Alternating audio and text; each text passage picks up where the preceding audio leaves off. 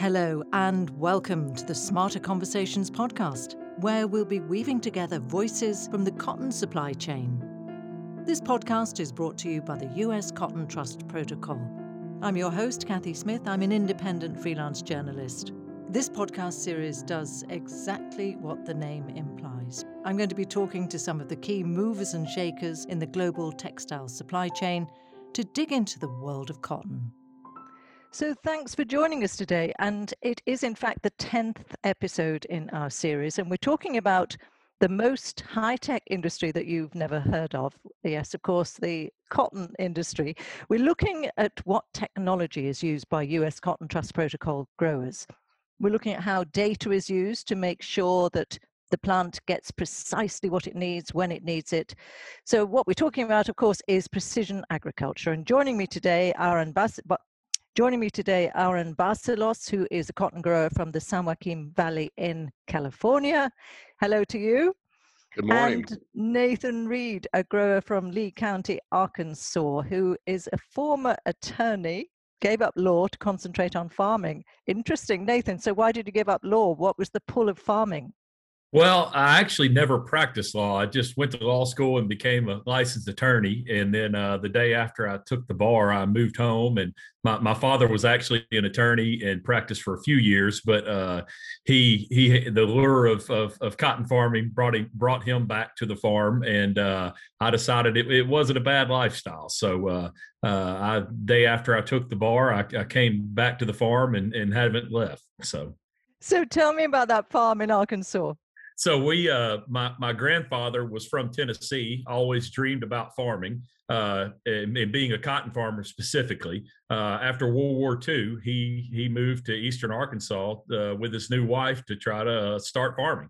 So that's what uh he farmed until his death in 2005 and then my my father and i farmed uh, and my unfortunately, my father passed away in 2011. Uh, so so it's a family farm, but at this point, I'm the only family left. I have a, a, young son that that maybe one day, and three daughters. So maybe one day one of them will will uh, decide to choose this path also.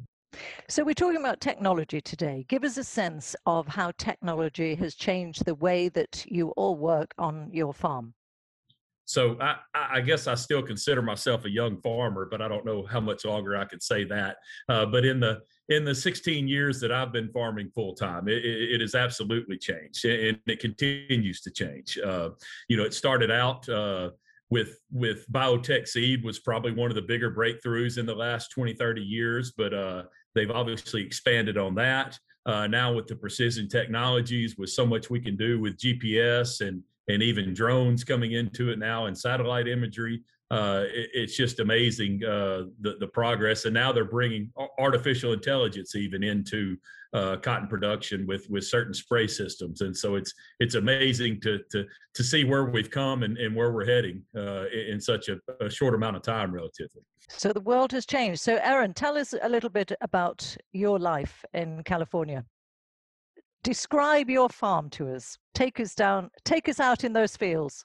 Yes, absolutely. So, so our farm is uh, centered right in the center of uh, the state of California, and um, you know we're probably in one of the best growing regions of the world. Our limiting resource really is water, and uh, this year we're in the middle of, a, of another drought, and uh, we've got about thirty percent of our acreage uh, idle this year due to the lack of uh, water supplies. But but our farm really started back with my uh, grandfather. He had a small dairy farm, and um, my dad uh, went into the dairy business as well, and, and he made the dairy a little bit larger. And when I was in school, my plan was to come back and be a dairy farmer as well. So I had a ag business degree with a dairy science mi- minor.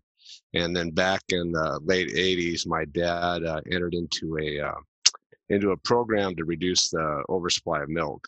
And so, as I was graduating from college, uh, my dad was getting out of the dairy business, and, and, plans changed really fast for us. So, my brother was uh, getting out of junior college at the time, and we just started a farming partnership on the available property that we did have to farm. And, you know, for our whole life, all we'd grown our crops were feed crops for the cows alfalfa, wheat, corn, silage, things like that. Um, and so we slowly transitioned into to other crops. Uh, and our first other crop was cotton. We started growing cotton in 1989, I believe, when we started our farm. And so for the past 30 years, we've been kind of growing our business, my brother and I and my dad. My father passed away a few years ago. So now our family partnership consists of my brother, uh, his son, my nephew, and myself. And then my oldest son just graduated from college here last year and is back on the farm as well. So we've got a, a real interest in sustainability and keeping this uh, farm uh, viable for a few generations. But today we farm about 7,500 acres, uh, consisting of almonds, pistachios, pomegranates, high density olive trees. We grow some asparagus. Uh, we grow a lot of processing tomatoes, and then we grow Pima cotton, which is an extra long staple cotton. So um, the economics of California don't allow us to grow uh, staple cotton anymore. So we're growing kind of more of a specialty crop in the Pima cotton. And I mean, you talk about the drought and the water issues that you have, of course.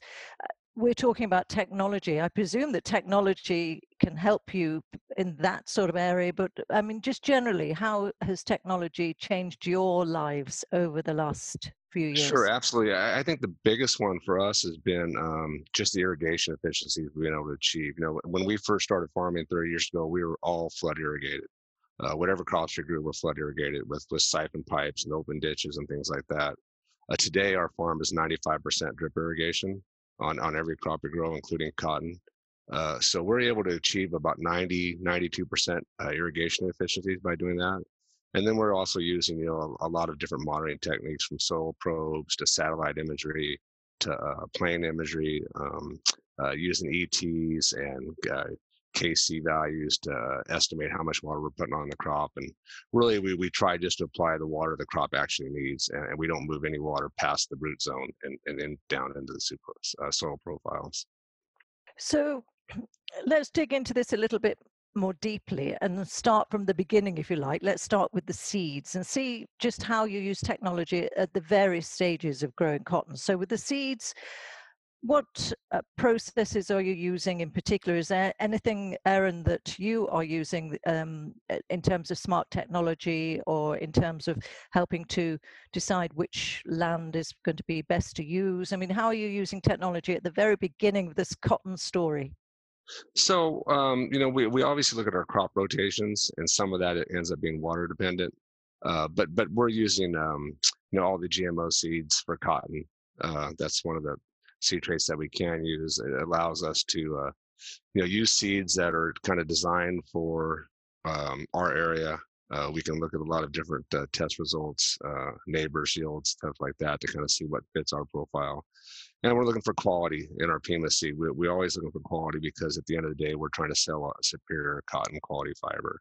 So, I mean, obviously it's good for the environment, but also one assumes that it actually saves money along the way because you, you're able to really calculate exactly how much uh, of any treatments, for instance, you need at any one point. Um, you can really farm, so, well, the word is precision, and, and that makes a difference.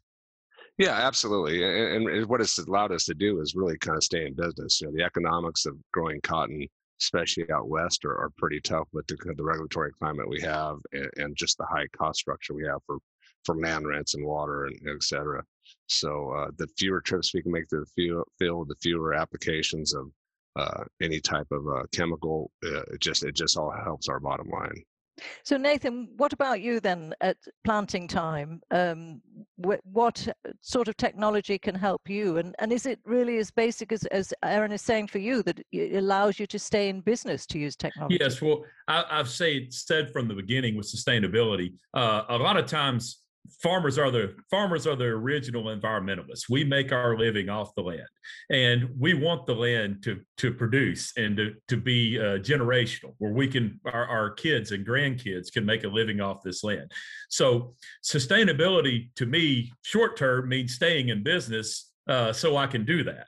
Uh, but generally, even though uh, a lot of times farmers' goals and, and staunch environmentalists, our, our goals align because uh, farming is all about inputs. What inputs do you need to put into this to get out and make a profit? Well, the least amount of inputs uh, that we can put in a cotton crop and still make that yield, still make our desired, achieve our desired goal, then the more uh, money we can make and the and the more efficient we can be, and, and the higher our margins are. So fundamentally, our goals generally line up with sustainable production because we want to use the, the most limited, the, the lowest amount of resources we can to make that product.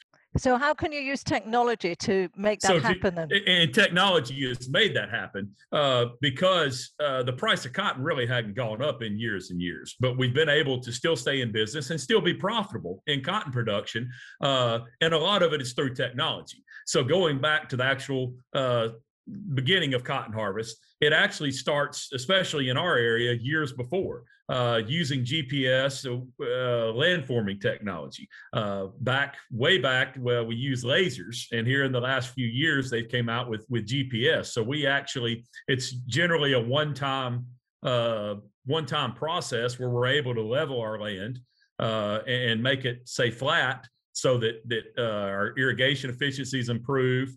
Water drains off the land better. a lot of times, just from from leveling a field, we'll get 10 to 20% increase in production just from better water drainage, then anywhere from a 20% to 100% uh, increase in yield from, from being able to, to efficiently water the crop uh, on that field. So I say it starts there.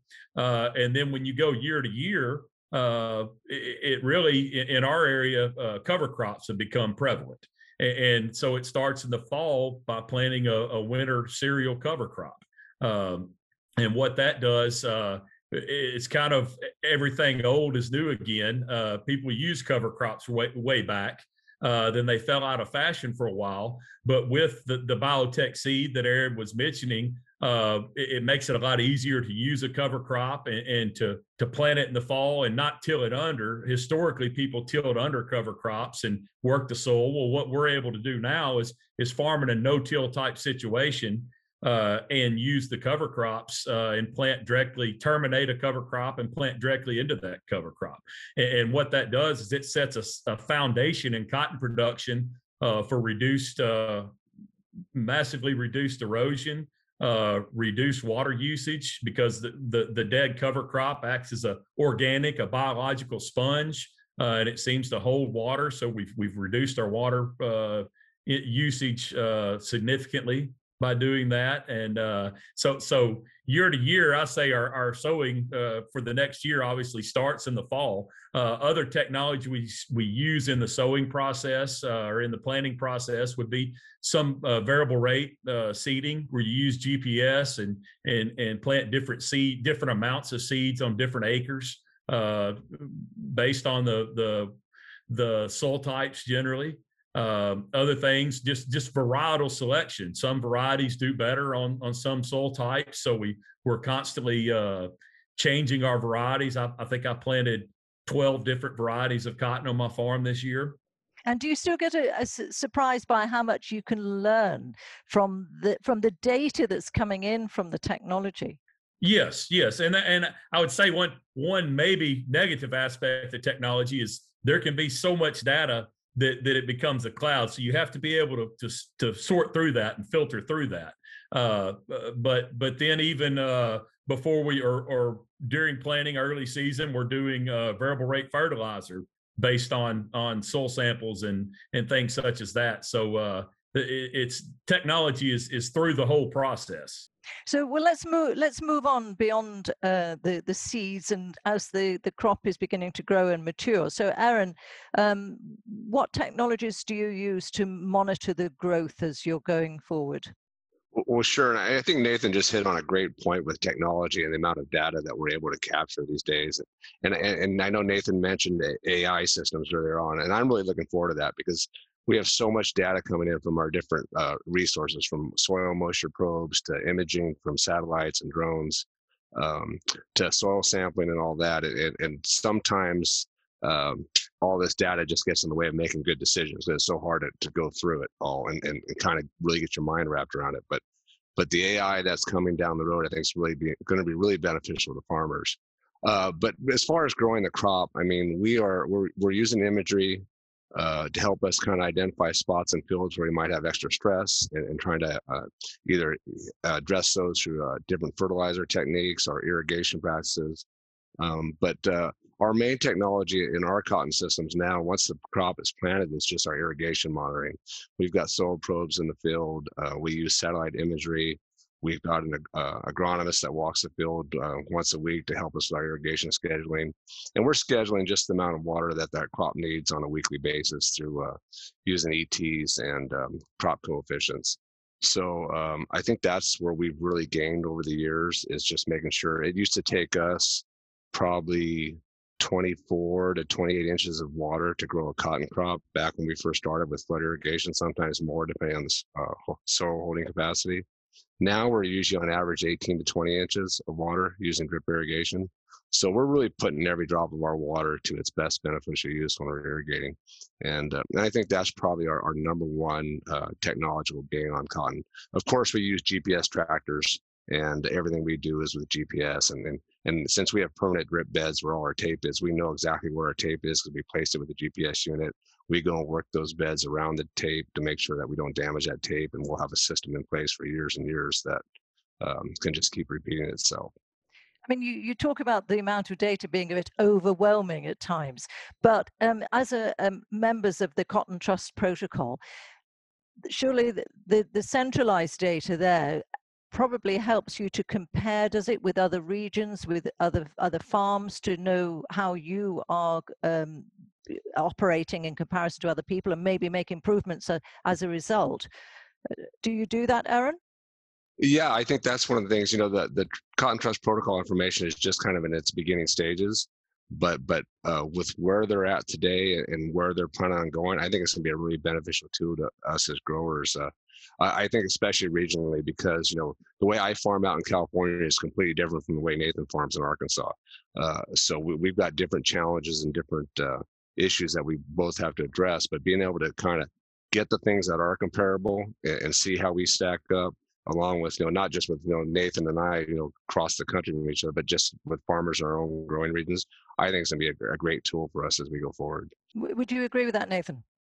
Oh, absolutely. Yes. It it uh it it it, it say absolutely it it helps me see uh, i guess it's a matrix on my farm where i'm able to see what i'm doing uh, and compared to other people in my region and across the country but uh, where, where it really helps is is some practices maybe I haven't implemented yet, but I, I, can see kind of what's becoming the standard practice in cotton production. And, and it may not take a lot of effort to do uh, a practice that that really pays off in the end environmentally. So that it, it at least informs farmers uh, kind of what uh, new practices and new options and and and what we're able to do.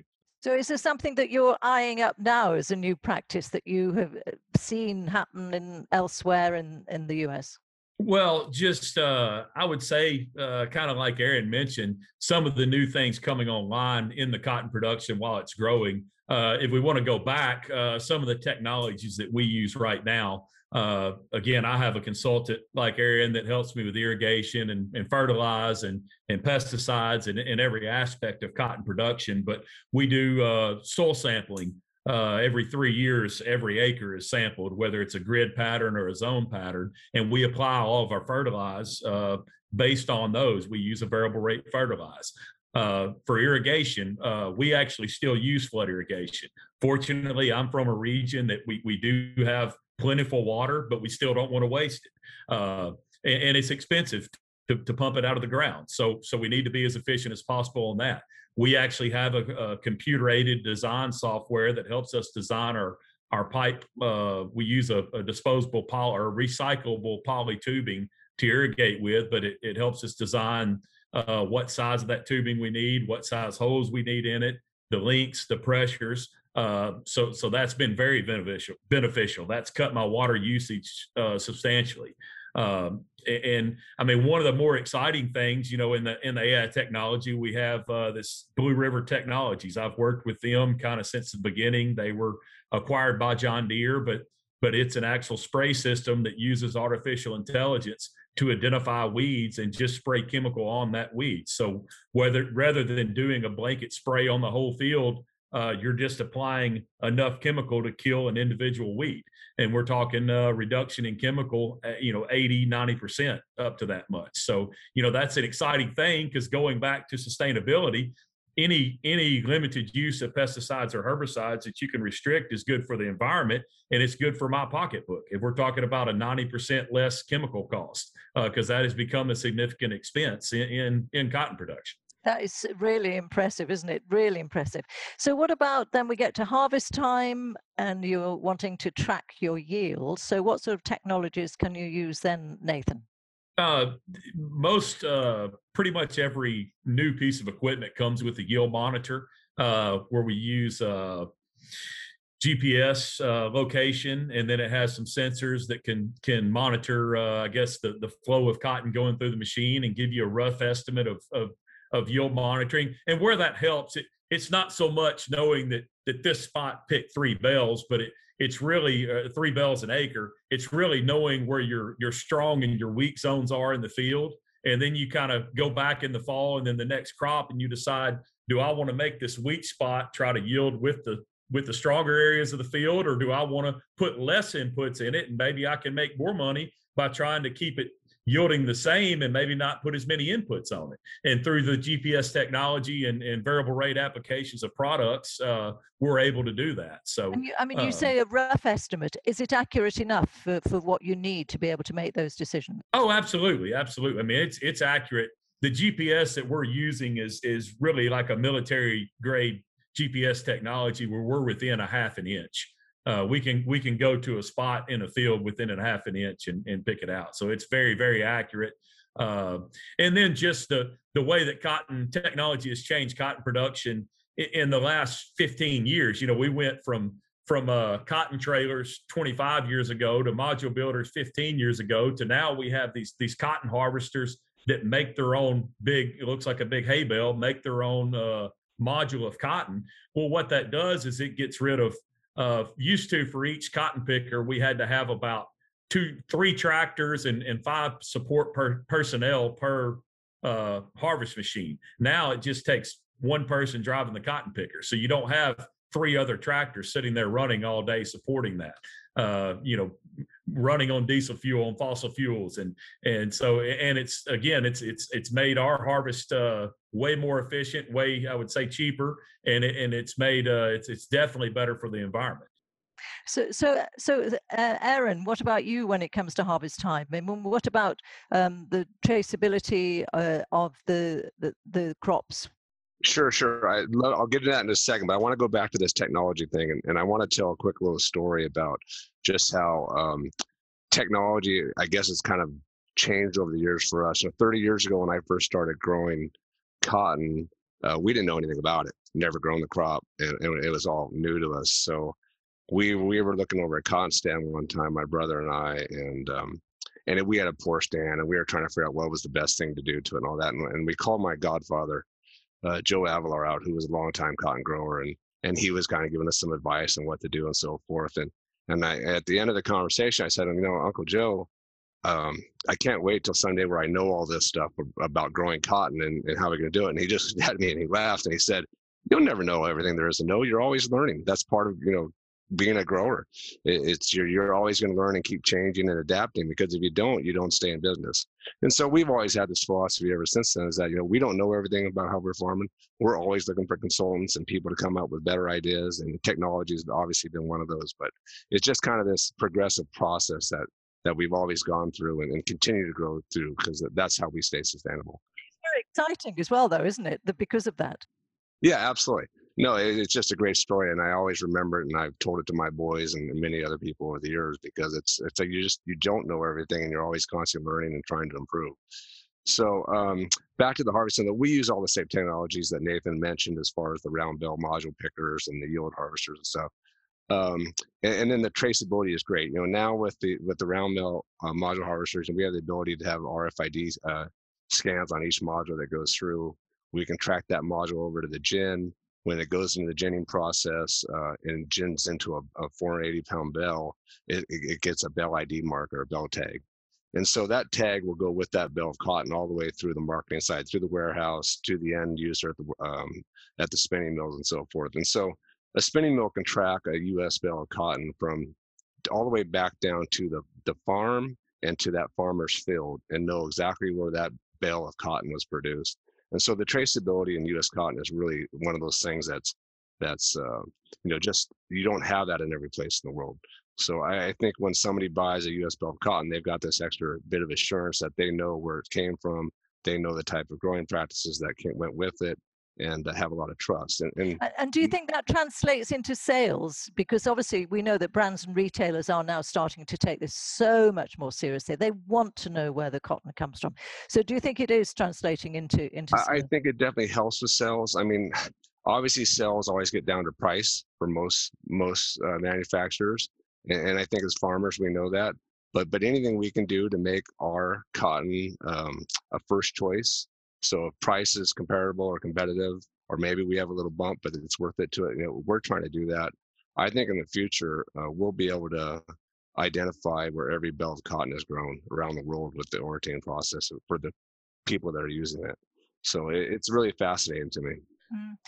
Kathy, I yes, was going to add. I was going to add to that.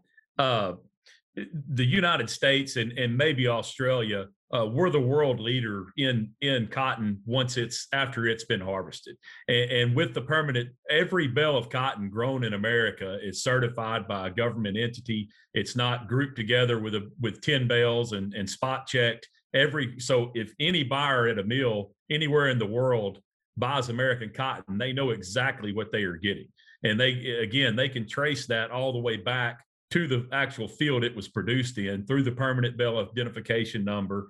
And so it has helped with our cotton sales just from that aspect of a mill wanting a certain grade of cotton and calling and ordering that grade and, and, and getting what they ordered and what they paid for.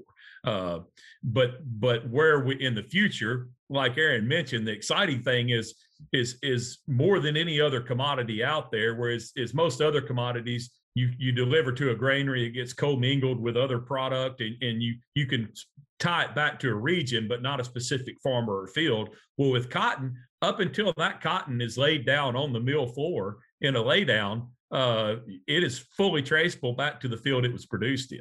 Uh, so, so more than any other industry, we are primed for full traceability, and I definitely see it coming in the future because from the farm to the mill, it's already in place. So, just to round up, if you like, very, very briefly, both of you, how could you assess just what impact technology has had on your work to increase yields and reduce costs? I don't know if you have any figures, or I mean, you actually said, Aaron, it had made the difference, it had kept you in business. So that was pretty radical. Um, just how would you assess the impact of technology? 30 in 30 seconds. Uh, I, I, was saying I, am not sure if i could put a dollar figure on it. I do know that we would not be in business today without the technological advances that we've seen uh, in the past 30 years. Uh, just the way economics of farming have gone and, and our high cost structures and the heavy regulations that we have especially in california and throughout the us Nathan, I mean, and obviously great for the environment as well. So, how would you assess the impact of technology on your world? Well, just like Aaron said, uh, I mean, if, if you if you look back at the price that farmers have received for cotton in the last hundred years, it really has not changed a lot. Cotton sold for a dollar a pound during the Civil War.